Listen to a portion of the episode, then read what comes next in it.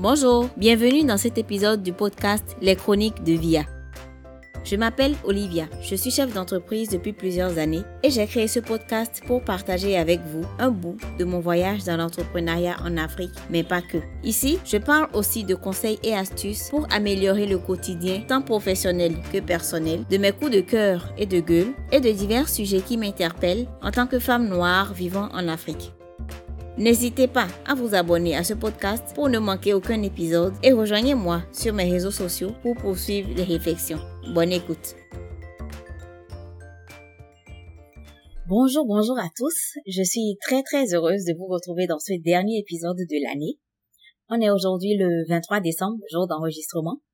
C'est le moment des grandes résolutions qu'on tiendra probablement juste le premier ou les deux premiers mois de l'année pour les uns un tout petit peu plus longtemps pour les autres. On se connaît. Chaque nouvel an, c'est pareil, c'est la même histoire. Mais avant de parler de 2021, faisons un petit bilan de 2020. Cette année restera clairement dans les mémoires et dans l'histoire comme euh, l'année de la pandémie de la COVID-19. Alors, comment s'est passée votre année 2020 La plupart d'entre vous en avez sûrement une idée euh, plus ou moins vague, on va dire. Si vous ne faites pas l'effort de tirer le bilan de votre année, votre cerveau risque de choisir ce dont il a envie de se souvenir. Surtout si, comme moi, vous n'avez pas eu une année euh, géniale, quoi. Vous n'avez pas eu une super année.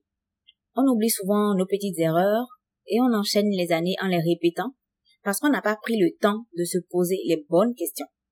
Ce que je veux vous inspirer dans cet épisode, c'est l'envie de regarder dans le rétroviseur de manière objective, de manière honnête envers vous-même. C'est vrai que c'est parfois douloureux, mais c'est absolument nécessaire. Vos réussites, vos échecs, vos erreurs, vos leçons, vos expériences, etc. Vous devez les passer en revue, en fait. Alors, qu'est-ce que vous auriez aimé faire différemment? Quelle a été votre plus grande fierté? Avez-vous accompli tout ce que vous vouliez? Avez-vous atteint tous les objectifs que vous vous étiez fixés en décembre 2019 ben, J'imagine que non. Ça n'a rien de personnel. En dehors de la pandémie qui a clairement bousculé pas mal de choses, les gens ambitieux n'accomplissent jamais 100% de leurs objectifs en général. Mais c'est assez déplaisant de voir cette, cette euh, réalité en face.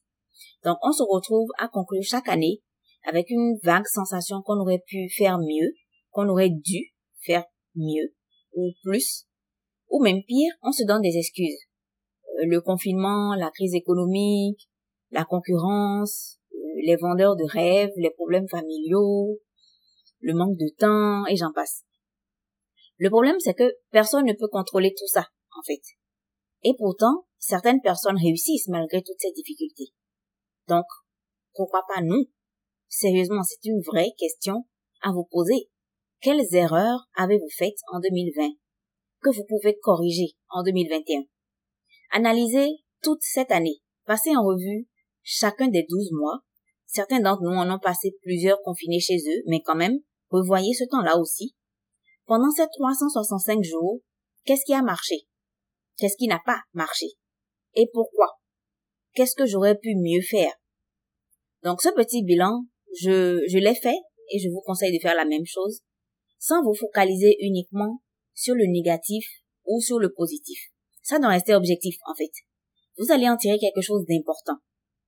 Votre base de travail de la nouvelle année. Quelles sont vos forces?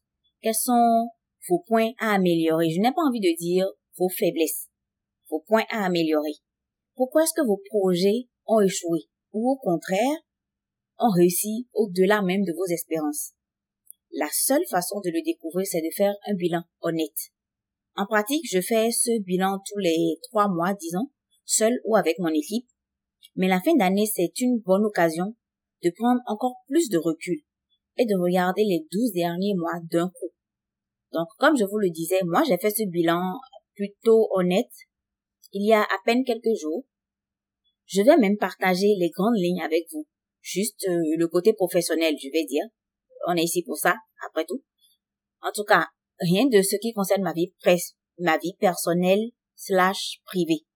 Je vous parle uniquement de ce qui m'implique moi et moi seul, ce qui est lié à moi. Donc, commençons par le commencement. En décembre dernier, j'avais cinq grands objectifs.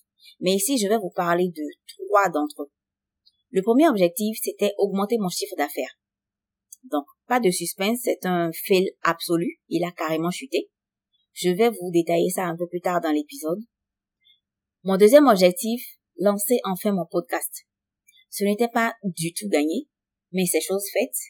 Et aujourd'hui, après plusieurs centaines de téléchargements, je suis ravie d'avoir osé en fait, d'être euh, sortie de ma zone de confort de cette façon.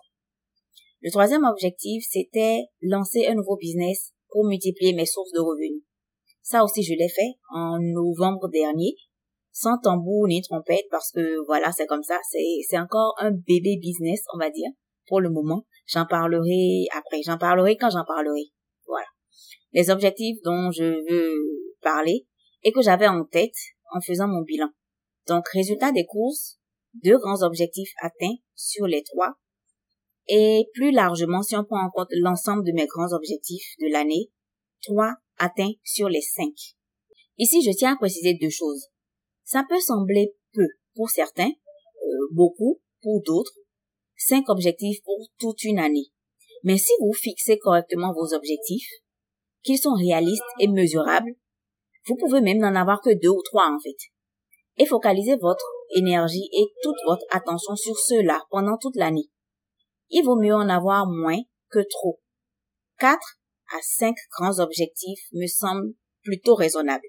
C'est quelque chose de personnel, il n'y a pas de, de concurrence d'objectifs en fait.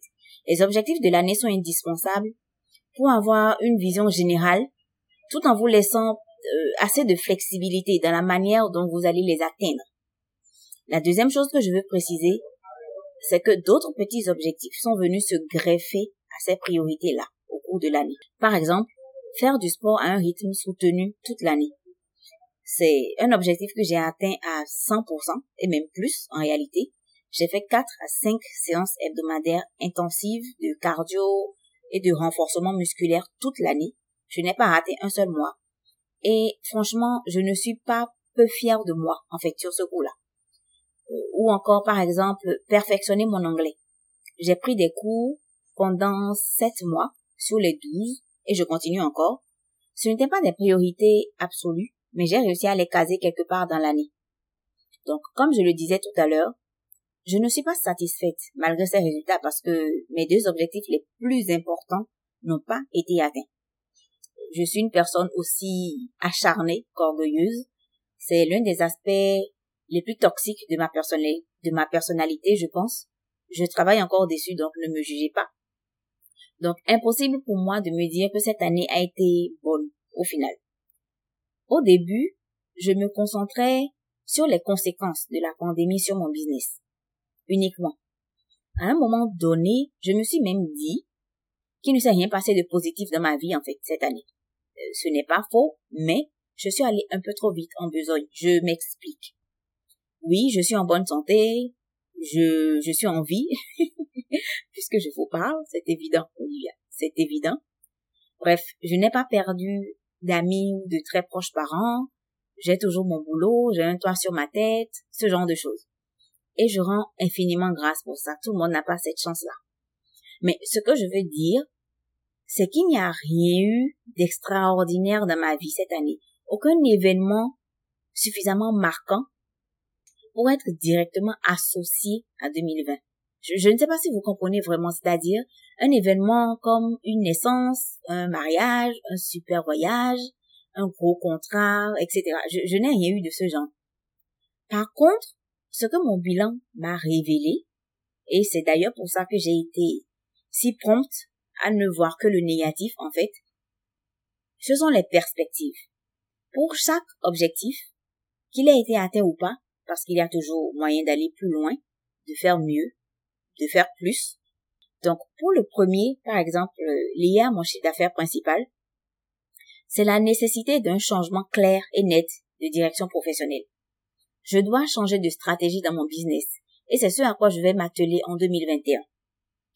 Euh, comment je le sais? Comme je l'ai dit, mon chiffre d'affaires a fondu comme neige au soleil. Mes retours sur investissement ont suivi le même chemin euh, nos efforts d'adaptation et d'ajustement sont toujours en cours. Quand je dis nous, je parle de mon équipe et moi, bien sûr. Donc, le changement de stratégie dont je parlais a déjà commencé en réalité, même si plutôt lentement. Ça me montre aussi, franchement, à quel point je déteste démarcher. J'ai vraiment horreur de ça. Je, je, sais pas. Pourtant, j'ai fait gestion commerciale à l'université. Euh, allez comprendre. Bref, ce n'est pas le sujet du jour. Pour le deuxième objectif, c'est améliorer les épisodes que je vous propose dans le podcast et prendre en compte les sujets que vous pourriez me proposer. Et surtout, surtout, surtout, commencer les interviews. Ça veut dire acheter du matériel, contacter des gens que je ne connais pas et qui ne savent même pas que j'existe. Ça va être très compliqué parce que je suis la personnification même de la timidité et de l'antisocial par excellence. Je sais que je pourrais me dégonfler en fait.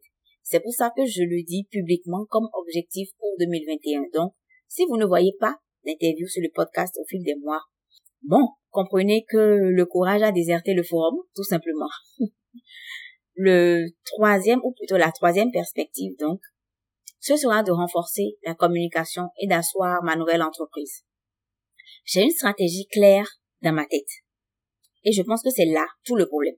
C'est encore dans ma tête. Je dois coucher tout ça sur papier, analyser les failles, y consacrer du temps, euh, comme si je n'étais pas encore assez débordée, mais je pense que ça va le faire. Donc voilà un tout petit aperçu de mon bilan à moi. Évidemment, le but de tout ceci était de sortir des stratégies gagnantes pour la nouvelle année, pour justement faire un meilleur bilan dans 12 mois. Il faut savoir tirer des leçons, travailler les points faibles, sortir de sa zone de confort, euh, se fixer des objectifs réalistes mais suffisamment ambitieux, prendre son courage à deux mains et puis se lancer en fait, tout simplement. Maintenant, je vais passer aux grandes leçons, on va dire, plus générales, que j'ai tirées de cette année, ou plus exactement les évidences, ou les vérités que 2020 m'a rappelé, nous a rappelé tous, en fait, plutôt durement. C'est évident que cette année a été une catastrophe pour beaucoup, beaucoup d'entre nous. Des activités réduites à cause du coronavirus, euh, du chômage technique ou partiel qui induit une certaine euh, précarité financière. Mais en même temps, cette année qui s'achève nous a tous donné une leçon de vie en fait. Je suis de ceux qui pensent que d'une certaine façon, la nature a réagi et nous a ralenti pour pouvoir souffler un petit coup en fait. Cette année nous a rappelé que vraiment rien ne peut être pris pour acquis, ni notre santé, ni notre travail, encore moins nos sources de revenus ou notre mode de vie. Beaucoup d'autres changements dans ma vie, professionnelle et personnelle aussi cette année m'ont fait réfléchir, m'ont fait penser à des choses, des choses qu'on connaît tous, dont on est bien conscient, mais qu'on oublie parfois en fait parce que pris dans nos occupations, parce qu'on n'a jamais le temps, parce qu'il y a plus urgent, etc. Et c'est ce que j'ai voulu vous rappeler aussi dans cet épisode. Ces choses totalement évidentes, auxquelles on ne pense pas assez, même si on sait pertinemment que c'est important. Cette année nous a rappelé ça assez durement, assez sauvagement, et je vous souhaite vraiment de les garder en tête pour l'année 2021 qui va commencer, tout simplement. La première chose que je retiens de tout ceci, c'est que l'épargne, c'est la base. Sérieusement, l'épargne, c'est vraiment la base. Cette année nous a montré que la catastrophe peut venir de n'importe où, à n'importe quel moment de l'importance donc d'avoir des réserves confortables et de faire les bons money moves. Des milliers de gens ont perdu leur emploi parce que leur boîte ne pouvait plus assurer ses charges. Ces gens qui n'avaient que leur salaire pour vivre, c'est terrible. Vous n'avez pas idée de la détresse morale que ça implique. Et puis, pour un entrepreneur aussi, retrouver ses finances après des mois d'arrêt quasi total, c'est une bénédiction. Pour les entrepreneurs comme pour les salariés, 2020, ça a été l'hécatombe. Moi, je suis dans le secteur du transit et transport de marchandises. Je travaille beaucoup avec les ressortissants, les ressortissants des pays de l'Interland, le Niger, le Burkina, le Mali et autres. Vous savez sûrement que le Bénin est un pays de transit.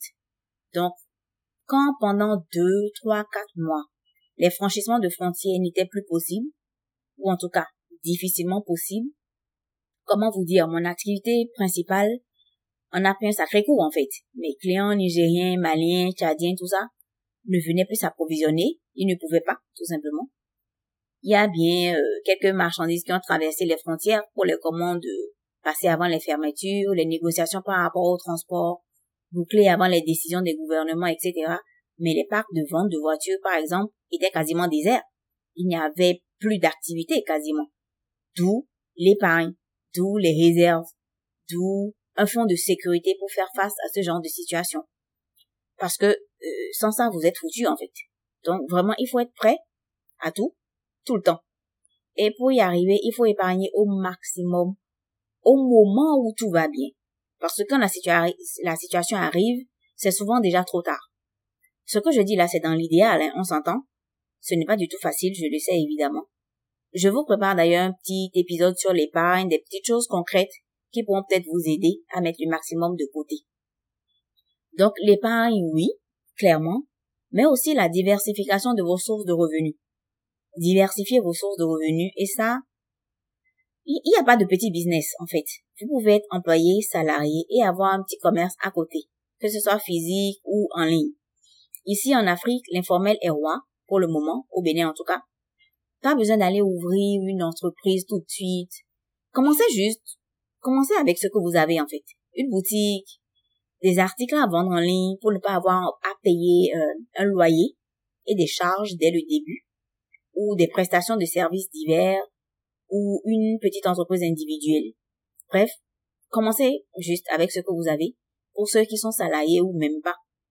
Vous pouvez être entrepreneur dans un secteur et ouvrir des entreprises dans des secteurs différents. Ou si vous en avez les moyens, vous investissez dans l'immobilier par exemple, ou vous lancez des business en ligne pour maximiser vos revenus passifs. Enfin, il y a tellement d'idées de business aujourd'hui, en ligne ou pas, vous aurez l'embarras du choix. Juste, le maître mot, c'est ne mettez pas tous vos œufs dans le même panier en fait. Le coronavirus nous a montré euh, que faire ça, c'est c'est quasiment la mort prématurée assurée quoi nous n'aurons que nos yeux pour pleurer après. Ensuite, j'ai réalisé que la mort fait partie de la vie. On le sait, on le sait tous, évidemment. Mais c'est fou comment on a tendance à l'oublier. Ici, on a eu, je ne sais pas exactement combien de décès, quelques centaines, je pense. Les experts disent que l'Afrique s'en est bien sortie, pour une fois. Dans d'autres pays, c'est des dizaines de milliers de malades qui ont succombé. En France, en Italie, aux États-Unis, etc. La mort fait définitivement partie de notre vie. Mais notre douleur et nos larmes ne peuvent pas amener nos proches décédés. Donc la grande leçon ici, c'est que c'est maintenant qu'il faut profiter de nos proches, quoi, et de la vie en général. J'avoue que j'ai encore des progrès à faire de ce côté-là, clairement. Quand je travaille euh, sans arrêt pendant plusieurs semaines, il y a une espèce de, de conflit en moi. Euh, je me dis jour off ou pas jour off? je sais que j'ai besoin de repos. Euh, j'ai besoin de profiter de ma famille, de mes amis, de recharger les batteries. Mais c'est un conflit parce que je n'aime pas ne pas travailler en fait. Mais j'ai compris l'importance de se reposer ces dernières années, surtout cette année 2020. L'importance de penser à soi, l'importance de souffler un peu et de profiter. Donc maintenant, j'essaye de faire de mon mieux pour dégager du temps pour moi. Et je compte bien poursuivre euh, ces petits efforts en 2021. Cette évidence a un double sens, euh, à savoir profiter de ce qu'on aime, euh, le leur dire, parce qu'il n'y a pas de retour en arrière possible, mais aussi profiter pour nous-mêmes, parce que la vie, c'est c'est n'importe où, c'est n'importe quand, en fait, ça fait partie de notre séjour sur Terre. Et la troisième chose qui m'a frappée, c'était en lisant euh, Miracle Morning de Al Elrod. Il a écrit Vous êtes arrivé là où vous en êtes afin d'apprendre ce que vous devez apprendre, même lorsque l'existence est difficile. Et surtout quand elle est difficile. Le présent est toujours l'occasion d'apprendre, d'évoluer et de devenir un être meilleur que vous ne l'avez jamais été. C'est tellement inspirant. Ce livre, c'est une pépite. Je vous en ai parlé dans l'épisode précédent. C'est une pépite. Si vous l'avez raté, vous pouvez aller l'écouter après celui-ci. Donc, toute votre vie a une raison d'être. Succès ou échec, tout est leçon. On doit être prêt à tirer parti de toute situation parce qu'elle est censée être, en fait. Elle arrive d'une façon ou d'une autre pour nous enseigner quelque chose, forcément. Ce n'est pas tellement toutes les choses qui nous arrivent qui importe, c'est la façon dont nous réagissons à ces choses qui déterminent nos résultats par la suite. tout le monde sait qu'il faut s'ajuster aux événements, il faut s'adapter aux différentes situations. Mais quand ils arrivent pour de vrai, on est comme euh, bloqué en fait.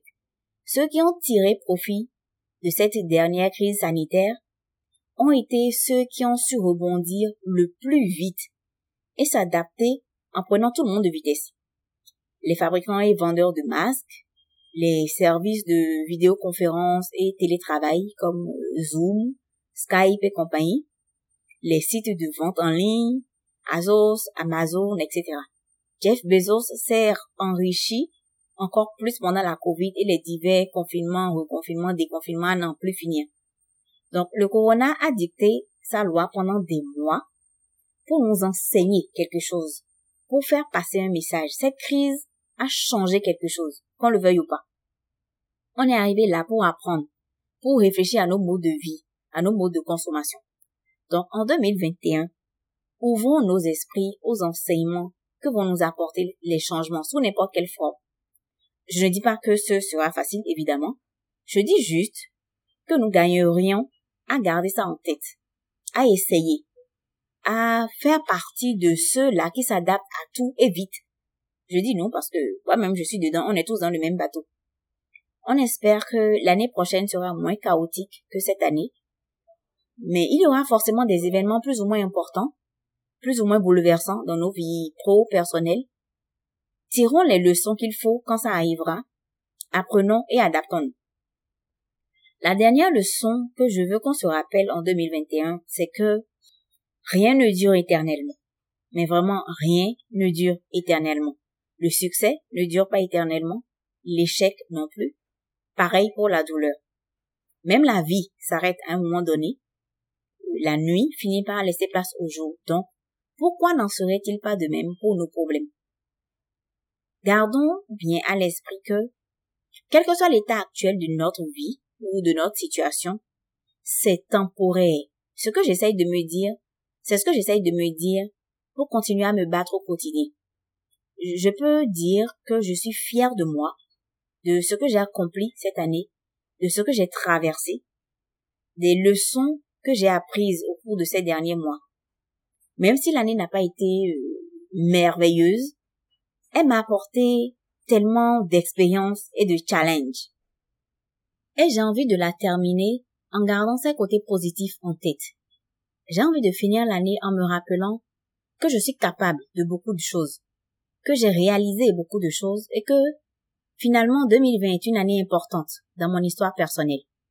C'est vrai qu'on a connu des années plus tranquilles, plus productives, plus joyeuses, en termes de santé mentale notamment, hashtag pandémie. Mais si on regarde de plus près, si on va en dessous de la surface, on trouvera quand même tous de belles choses, du positif dans cette année qui s'achève.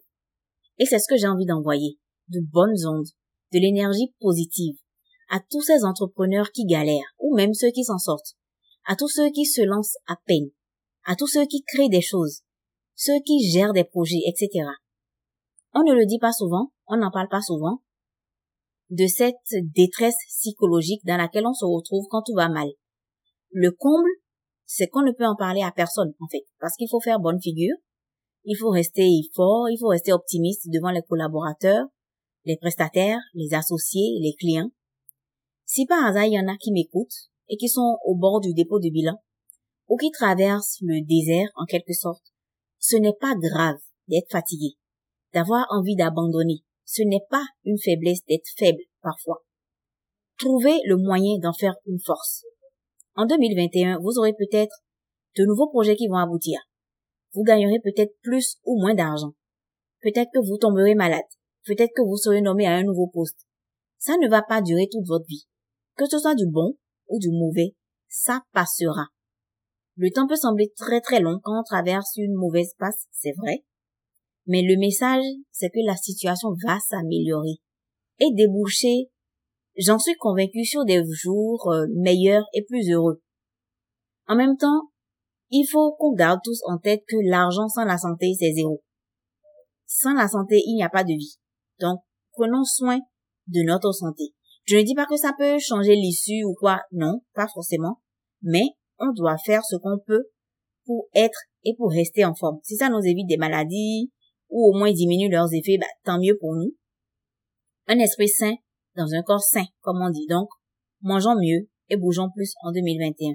On doit tous faire des efforts. Donc, je compte sur vous pour partager cet épisode à des gens dans votre entourage qui sont peut-être dans des difficultés, qui ont peut-être besoin d'entendre ces mots-là. Donc, chers amis, si vous écoutez cet épisode le jour de sa publication, donc le 24 décembre, je vous souhaite un très très joyeux Noël pour ceux qui fêtent Noël. Et à tous, je souhaite une excellente année 2021, remplie de joie, d'amour, de bienveillance, d'expérience et de partage. Je vous souhaite de profiter de vos proches, de faire de vous-même une priorité toujours, de vivre pleinement le moment présent, d'apprendre ce que vous devez apprendre et de profiter du voyage, tout simplement. Parce que la vie est belle, mais parfois bien trop courte. Merci, merci infiniment d'écouter mes chroniques, de me suivre dans cette nouvelle aventure, d'être toujours plus nombreux à vous abonner. C'est incroyable, je n'en reviens toujours pas. Merci pour vos retours et pour vos encouragements. Merci de soutenir ce projet. Rendez-vous l'année prochaine pour de nouveaux épisodes. Et d'ici là, joyeuses fêtes à vous. Ciao